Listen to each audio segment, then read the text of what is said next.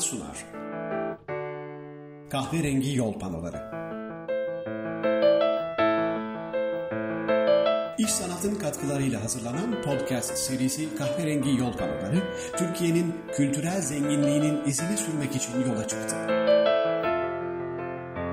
Öğren yerlerinden müzelere, anıt yapılardan sanat eserlerine, kahverengi yol panolarıyla işaretlenen değerlerimizle ilgili yapacağımız yayınlarda bilim ve kültür dünyasından isimlerle söyleşiyoruz. Ben Emrah Kolukısa ve bugünkü konuğumuz arkeolog ve yazar İsmail Gezgin.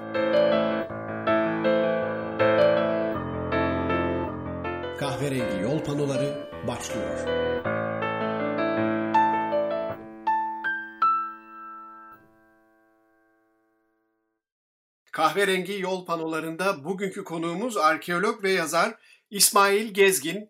Ee, İsmail Bey hoş geldiniz yayınımıza her şeyden önce.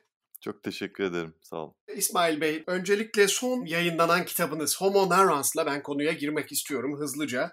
Ee, bunun alt başlığı İnsan Niçin Anlatır? Ee, mit, masal ve hikayenin arkeolojisi e, demişiz. Açıkçası sizin sosyal medya hesaplarınızda da şöyle bir cümle gördüm.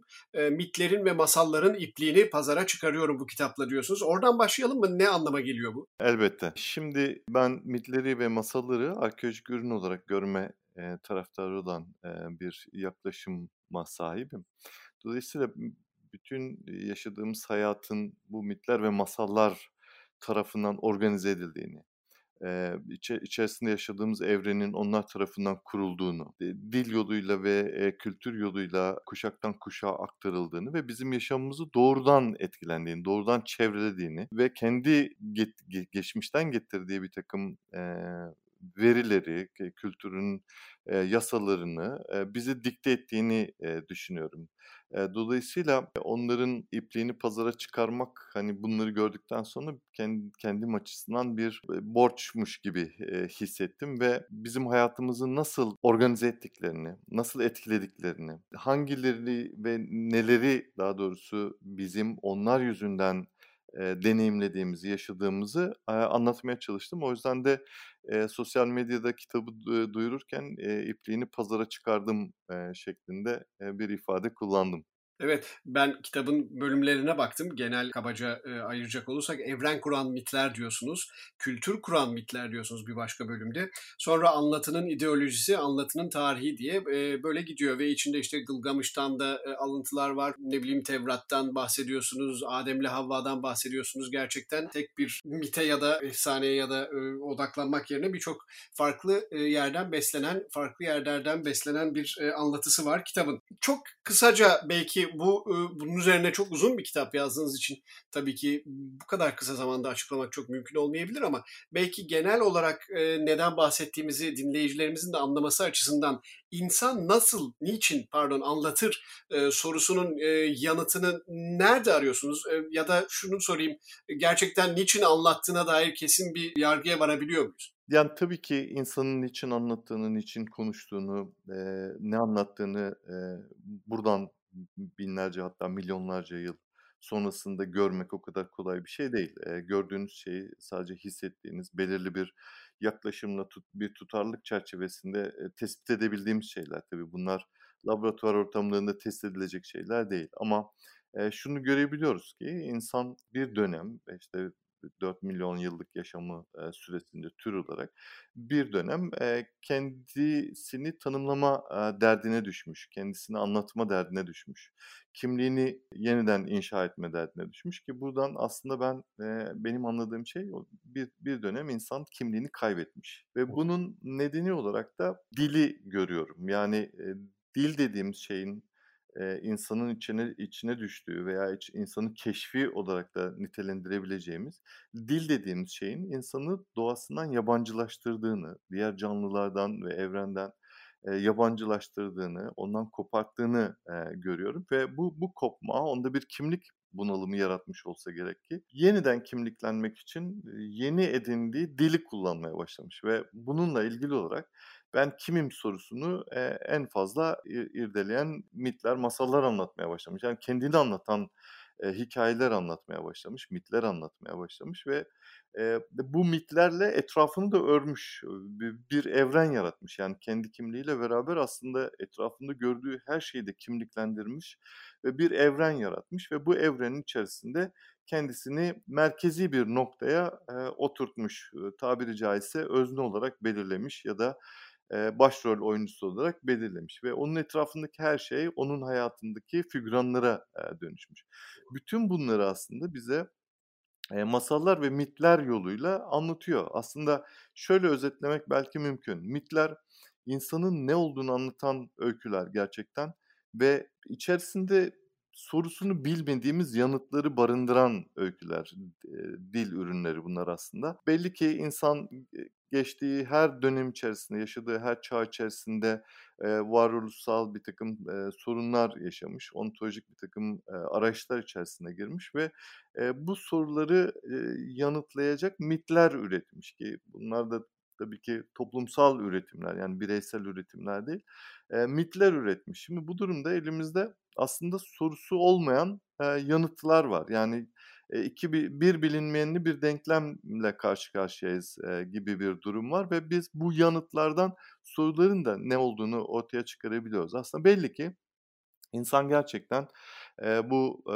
yaşadığı evren içerisindeki kimlik buhranını anla aaa, atlatabilmek için kendisinin kim olduğunu sorgulamış, eee, ve bunu her kültürde kendince her, eee, iklimsel atmosfer içerisinde, eee, yeniden yeniden tanımlamış. Çünkü, eee, etrafındaki her şey değişken olduğu için, eee, o değişkenlik, eee, mitlere de, eee, yansımış ve, eee, bütün dünya, eee, kültürlerinde yaşayan insanlar kendilerini kendi içerisinde bulundukları anlam dünyasına uygun olarak yeniden yeniden, eee, tanımlamışlar. Bunları mitleri, eee, mitlerin içeri içerisinde birazcık eleştirel bir yaklaşımla baktığımızda çok net bir biçimde görmemiz, eee, mümkün olabilir. Çok ilginç. Özellikle dil ile ilgili söyledikleriniz, yani dilin insanın aslında kendi doğasına yabancılaşmasının bir sebebi olduğu tezi bana aklıma biraz da Wittgenstein'i getirdi. Onun da, eee, felsefe dildeki yanlış anlamaların bir ürünüdür gibi. Bilmiyorum hocam siz daha iyi bilirsiniz tabii yanılıyorsam söyleyin.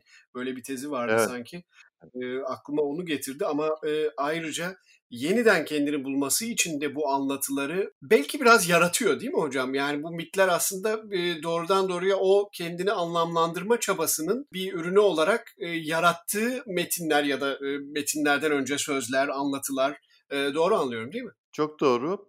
Aslında bir şekilde kendisini ikna etmeye çalışan, bir, canlı, insan ve bu mitlerle bu ikna, çabasının, göstergeleri olarak okunabilir. Çünkü ısrarla, ısrarla kendisinin kim olduğunu, nasıl bir evren içinde yaşadığını, nereden geldiğini, nereye gittiğini sorgulamış, ısrarla sorgulamış bunu. Buradan zaten çok net bir biçimde anlayabiliyoruz ki aslında, insanın zihninde kendine dair, kendinin varoluşuyla ilgili bazı problemleri var ve bu problemleri belki de bu problemlerin ağırlığından kurtulmak için, bu problemlerin ona yüklediği yüklerden kurtulmak için belki de, hikâyeler anlatmış, öyküler anlatmış, mitler, masallar anlatmış ki bu yükten biraz olsun kurtulabilsin ya da en azından onu biraz hafifletebilsin diye. Evet. Hocam sizin aynı zamanda Homeros'la ilgili de işte İlyada olsun, Odisea olsun, eee, çalışmalarınız olduğunu biliyorum. Bu konuda da birçok, eee, yine söyleşinizi, dinledim. Şunu da aslında merak ediyorum, bilmiyorum yanlış mı anlıyorum ama mitoloji ya da bu mitler aslında dünyanın her yerinde bir şekilde var. Yani kuzey mitleri, mitolojileri var. Efendim muhakkak Güney Amerika'da, eee, benzeri mitler, anlatılar var, kozmolojik hikâyeler var. Ama tabii ki bizim coğrafyamız biraz da sanki uygarlığın ya da medeniyetin, eee, artık nasıl söylersek, eee, doğduğu ya da ilk böyle nüvelendiği, bir anlayışa göre, bölgelerden biri olduğu için bir artı, bizim coğrafyamızda işte Homeros'tan tutun, işte Yunan mitolojisi gibi birçok şeyin de aslında içinde yaşadığımız için sanıyorum, siz de bur bu tarafa biraz daha fazla odaklandınız, değil mi? Şimdi ben şöyle düşünüyorum, yani, eee, içinde bulunduğumuz coğrafya tabii ki, eee, kültür dünyası içerisinde, uygarlık tarihi içerisinde çok önemli, eee, bir nokta. Fakat yani burada bir coğrafya vurgusu, eee, yapmak yerine içinde bulunduğumuz uygarlığın, eee, ben nüvelerine bakmayı tercih ediyorum. Yani şöyle, eee, kabaca şöyle özetleyeyim. Yine içinde bulunduğumuz coğrafyanın da dâhil olduğu, işte, bizim bereketli hilal dediğimiz, eee, coğrafyada bugün içinde yaşadığımız uygarlığın ortaya çıktığını artık, eee, bütün dünya neredeyse kabul etmiş durumda. En azından şimdiki arkeolojik veriler bunu gösteriyor ve buradan yayılmış gibi görünüyor. Yani tarım kültürü, hayvanların evcilleştirildiği, yerleşik hayata geçildiği bir tarım kültürü. Buna Akdeniz kültürü de diyebilirsiniz, Göbeklitepe kültürü de diyebilirsiniz en çok bilinen, o olmaya başladığı için.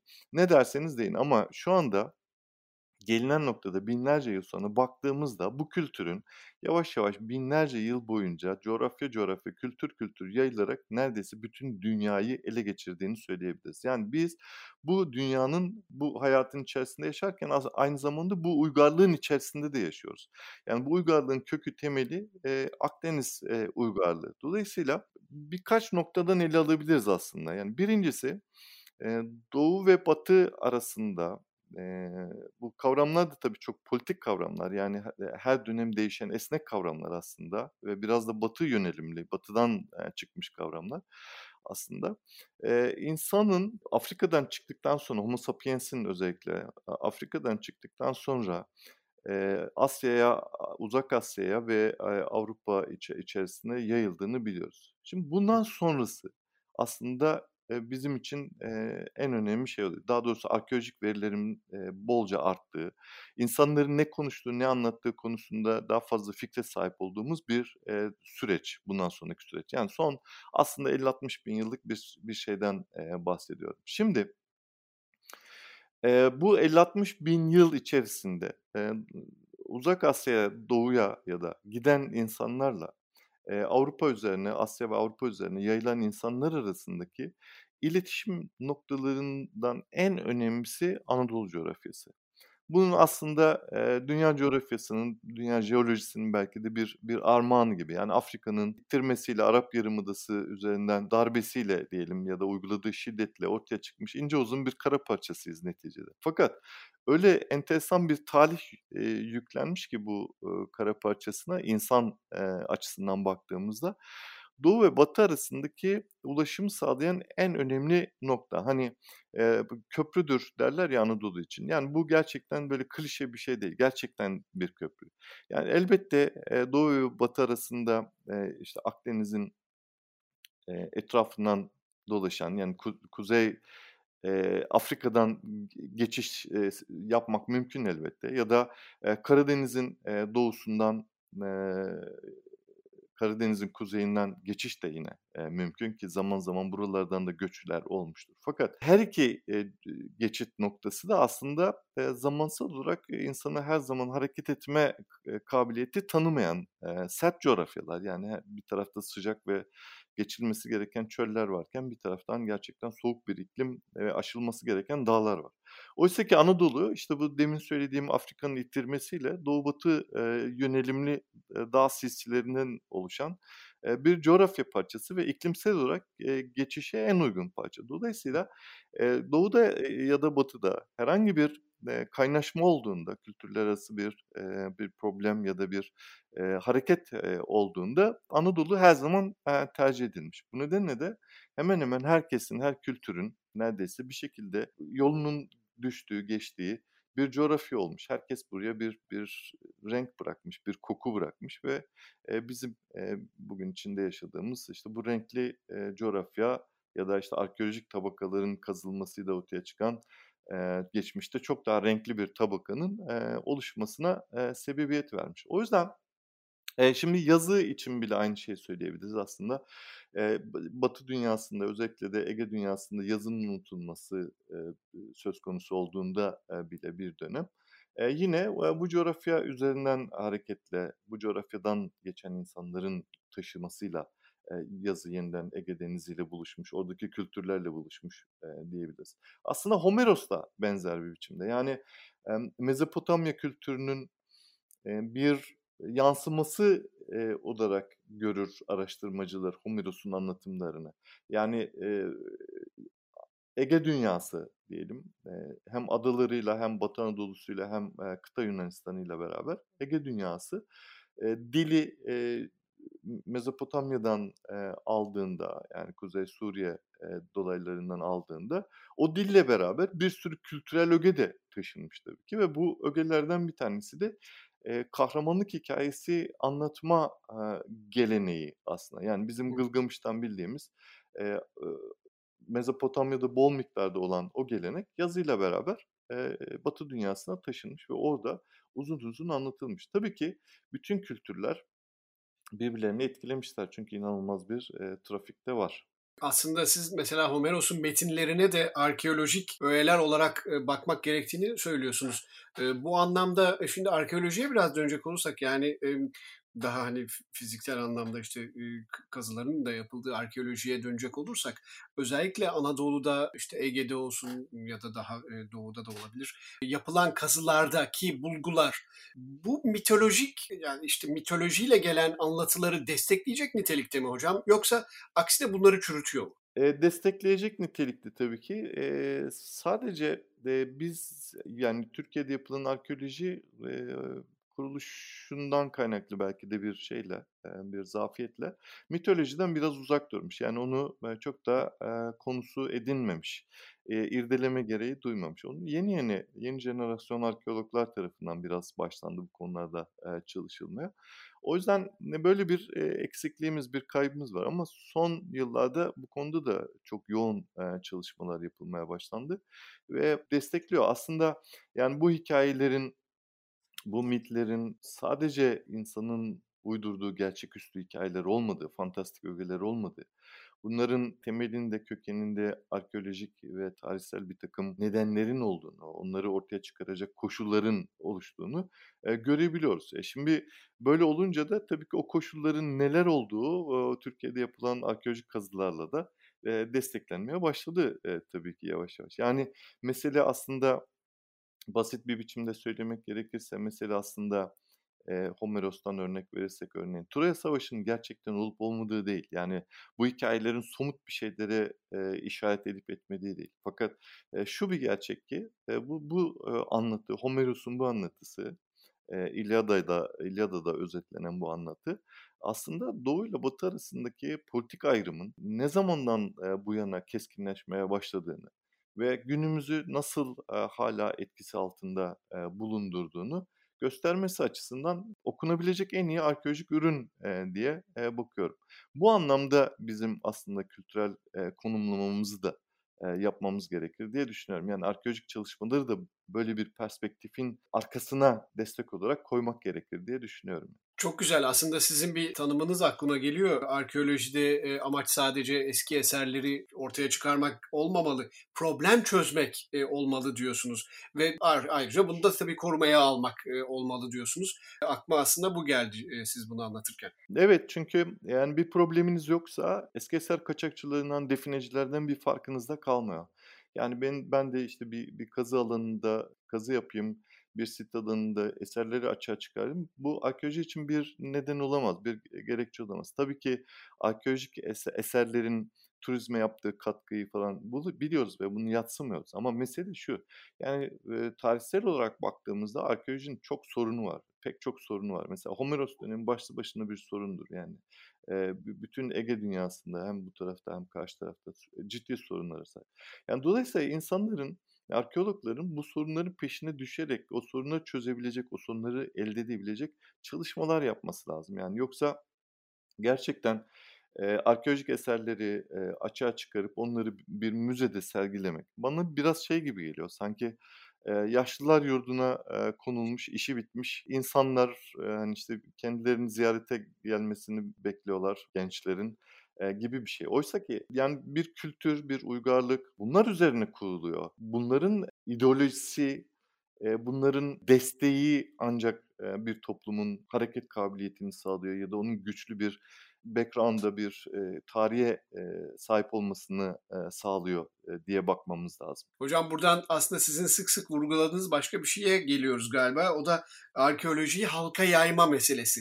Eee, yani dediğiniz gibi işte bu birtakım tamam müzelerde falan bunların sergilenmesi dediğiniz gibi güzel, iyi, hoş ama biraz işte o yaşlıların beklemesi gençleri gibi oluyor dediniz. Peki arkeolojiyi daha halka yayacak yöntemler neler olabilir? Ki aslında halkın ne kadar bunlara ilgili olduğunu da biliyoruz değil mi? Çok ilgili. Yani benim görebildiğim kadarıyla Anadolu insanı gerçekten arkeolojiye inanılmaz meraklı, inanılmaz ilgi duyan ve bu konuları dinlemekten de, anlatmaktan da, konuşmaktan da Müthiş keyif alan bir topluluk. Yani nereye gitsem çünkü, böyle bir ilgiyle karşılaşıyorum gerçekten. Arkeolog olduğum özellikle anlaşılır anlaşılmaz. Şimdi sadece mesele sadece arkeolojiyi yaymak, topluma yaymak meselesi değil elbette. Yani burada arkeoloji üzerinde konuştuğumuz için tabii böyle söylüyoruz ama bilginin topluma yayılması diyelim. Yani bilgi hiyerarşik bir düzlem içerisinde ya da sınıfsal bir, eee, perspektif içerisinde Eee, belli bir, eee, sınıfın, eee, egemenliğinde ya da kontrolünde ya da, eee, ulaşılırlığında, eee, olmasının çok ciddi sıkıntıları olduğunu düşünüyorum. Yani, eee, neticede, eee, bu çalışmalar, eee, hepimizin, eee, yaptığı çalışmaların, emm, giderleri, onların, sponsorları bu toplum. Onların verdiği vergiler, değil mi? Yani bütün dünya için geçerli bu. Eee, dolayısıyla biz, eee, 1'incisi arkeolojiyi niçin yaptığımızı sorgulamamız gerekiyor. Yani bir felsefemizin olması lazım, bir amacımızın olması lazım. Yani eski eser çıkarmak tek başına bir amaç değil. 2'ncisi elde ettiğimiz bilgilerin ne işe yaradığı noktasında bir sorgulama daha yapmamız lazım. Yani biz bunları buluyoruz da, e, tamam, e, ne olacak şimdi? Yani ne yapacağız şimdi? Bu bilgileri nasıl kullanacağız şimdi? Yani burada ben hep şu örneği veriyorum. Yani çok kaba bir örnek ama yani gelişmiş ülkelerin yani gelişmek de aslında biraz olumlu olarak da ifade ettiğim bir şey değil ama yani bu bugün dünyaya hakim olan kültürlerin, toplulukların, devletlerin diyelim e, ilgisine baktığımız zaman, arkeolojik ilgisine baktığımız zaman çok yoğun olduğunu görüyoruz yani. Ve öte, öte yandan da böyle daha hani bu kültürün arka, arka sıralarında yer almış toplumlara baktığımızda da ya gerçekten bu konuda da bir ilgisizliğin olduğunu yani e, siyasal olarak, politik olarak bir ilgisizliğin olduğunu görüyoruz. Yoksa insanlar gerçekten çok ilgili. Eee, bu nedenle yani eğer benim ürettiğim bilgi, eee, ne bileyim ilkokulda, ortaokulda ya da eğitimde çocukların önüne kadar gitmiyorsa, onların zihninde, beyninde yer almıyorsa, onların hayatta kendilerini konumlandırmaları için bir veri, bir altyapı oluşturmuyorsa o zaman bir anlamı yok. Yani arkeologların birbiri için bilgi üretmesi gibi bir şeye geliyor. Yani bir de bunu tabii üniversite de destekliyor. Yani o, oradaki hiyerarşik e, yükselme e, yapısı da sistemi de e, destekliyor. Yani artık herkes e, akademik olarak bir üst level'a yükselebilmek için, bir üst kadroya yükselebilmek için e, çalışma yapar hale e, geldi. E, bu da tabii bizi bu felsefeden çok kopartıyor ve biraz daha e, definecilere yaklaştıran bir e, perspektifi oluyor. Yani biraz sorgulamamız lazım diye düşünüyorum. Yani çok farklı açılardan üstelik de en az çocukların soru sorabileceği sorabileceği sorular kadar aslında açık ve net ve belki de şaşırtıcı derecede dürüst sorular sormamız lazım. Yani niçin arkeoloji yapıyoruz? Bu paraları niçin harcıyoruz? E, değiyor mu? Ya da karşılığında ne alıyoruz? E, gibi. Evet doğru. Hocam Gümüşlük Akademisi'nde çok ilginç seminerler veriyorsunuz. Örneğin yakında başlayacak olan bir tanesi var. Antik çağda kadın olmak. Burada mesela nelerden bahsedeceksiniz? Biraz yani çok belki adında anlıyoruz biz şey ama bir iki ipucu verseniz. Tabii tabii. Ee, şimdi şöyle e, başlarken söylediğim şeye tekrar döneyim istiyorsanız bir iki cümleyle oradan gireyim. E, şöyle ki ben yaşadığım hayatın tamamen bize ait olduğunu düşün, düşünmüyorum. Yani içinde bulunduğumuz bu bilgi evreni içerisinde, kültür evreni içerisinde sanki böyle çoktan seçmeli bir hayat e, tarzı var ve biz de kendi bulunduğumuz aidiyet, sınıf, kimlik vesaire gibi şeylere uygun olarak bir form seçiyoruz ve o formu üzerimize giyiyoruz. Zaten ondan sonra da o form bizim üzerimizde bizim hayatımızı dikte eden bir şeye dönüşüyor. Öyle bir davranış beklentisi e, gelişiyor çünkü. O yüzden bugün yaşadığımız şeyin iyi anlaşılabilmesi için geçmişin çok iyi bilinmesi gerektiğini düşünüyorum. E, her şeyin bu, bu tür işte arkeolojik veriler, özellikle mitler, masallar vesaire gibi şeylerle yüz nedeniyle geçmişten e, gelip bize nasıl yaşamamız gerektiğini dikte eden bir sistem içerisinde e, yaşadığımızı düşünüyorum. Öyle olunca da Kadın olmak da tabii bunlardan bir tanesi. Öyle olunca da, hani, kadın olmak, kimlik olarak da, yani, cinsiyet rolü açısından da kadın olmak Ne zaman başlamış? Çünkü biz biliyoruz ki işte çok e eski tarihlerde, prehistoryada, uygarlık öncesinde mesela kadın olmak ya da erkek olmak gibi bir davranış yok. Yani arkeolojik kazılarda, çalışmalarda e, cinsiyet rollerinin ayrıldığını gösteren, çok net ayrıldığını gösteren e, veriler elde etmiyoruz. Yani insanlar cinsiyetlerine göre e, hareket etmemişler. Bunu görüyoruz yani. Hatta belki de onlar cinsiyet meselesini bir problem haline de getirmemişler. Yani böyle bir kimlikleri bile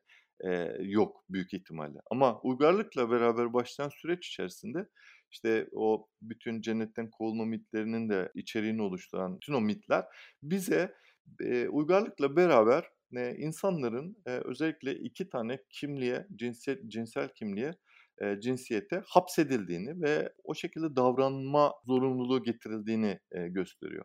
Ve kadın olmak ve erkek olmak bu uygarlık sürecinin başında e, ortaya çıkan şeyler gibi geliyor. Dolayısıyla şimdi kadın olmak dediğimiz zaman en azından bizim e, anlayabildiğimiz ya da bizim görebildiğimiz 10 bin yıllık bir geçmişe sahip.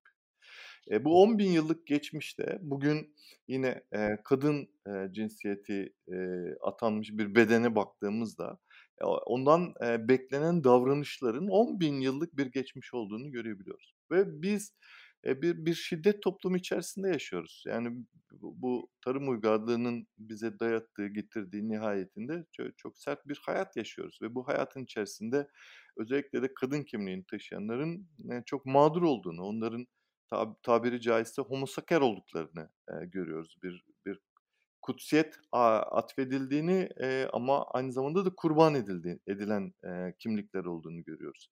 E, ve her gün neredeyse işte 3-5 e, kadın cinayeti var erkekler tarafından e, gerçekleştirilen.